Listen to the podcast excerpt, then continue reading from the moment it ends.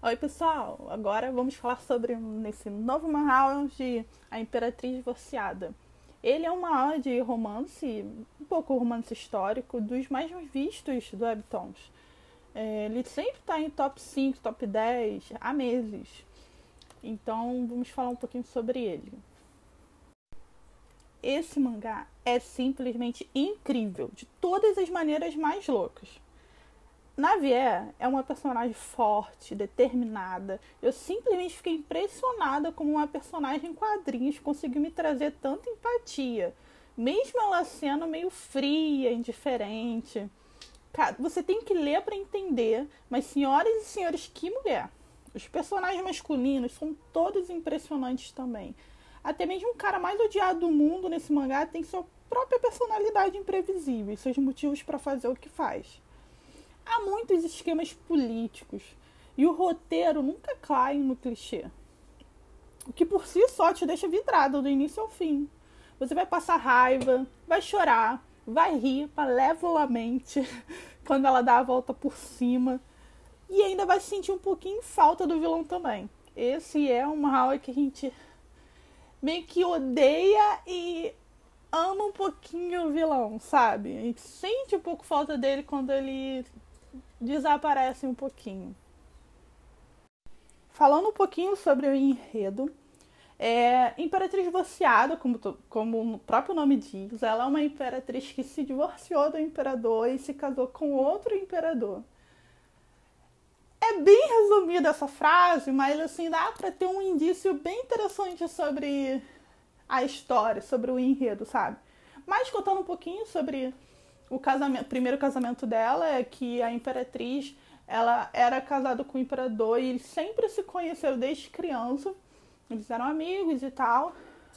Só que aí, quando eles se casaram, ficaram muitos anos casados, é, o imperador trouxe uma concubina.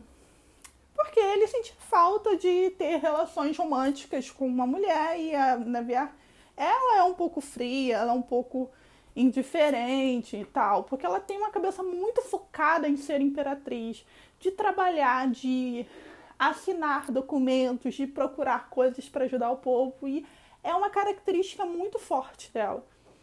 Então, o imperador consegue uma concubina, né? Vê, fica chateada pela forma como foi feito, mas ela até que aguenta. Só que com a concubina, muitas tretas políticas vão acontecendo, sabe? Muitas tretas, muitas.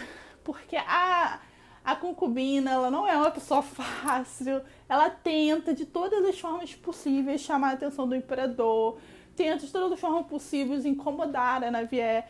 E a Navier não é uma pessoa quieta, sabe? É, ela é o tipo de pessoa de assim. Eu não vou atacar você sem motivo, mas se não me ataque, porque eu também não vou ficar quieta. Ela é esse tipo de pessoa que eu adoro pessoalmente. Mas, resumindo, depois de muitas tretas, acontece o divórcio, como o próprio nome do Morral diz. Eu não tô dando spoiler, tá, gente? Essa é a sinopse basicamente do Morral. E ela conhece o outro imperador, que por acaso é apaixonadíssimo por ela, sempre foi apaixonado por ela. E é muito legal porque ela descobre coisas que ela nunca sentiu, descobre atitudes que ela nunca viu, e tem aquela coisa com o ex e o atual, porque o ex sempre gostou da Navier, só que a Navier nunca deu muita bola para ele, sabe? Pelo menos romanticamente. Então ele vê ela indo casar com outro cara e ele fica revoltado, assim, claro que ele não tem motivo para estar revoltado, mas ele fica e tem aquela coisa assim, triângulo amoroso não. Acho que é quadruplo amoroso. E é bem legal, assim, é, é, esse ajuste. É uma história um pouco madura, assim, não espera uma história assim boba, sabe? É uma história com diálogos maduros. É, por exemplo, ela sofre muitas coisas que num real mais shoujo para adolescente, talvez ela não passaria, entendeu? Mas ele é um josei de respeito, então é um público um pouco mais maduro, que por exemplo, que ela passe por várias situações de passar raiva, mas ela ainda não faz nada, até ela finalmente se vingar. Então é bem legal por causa disso.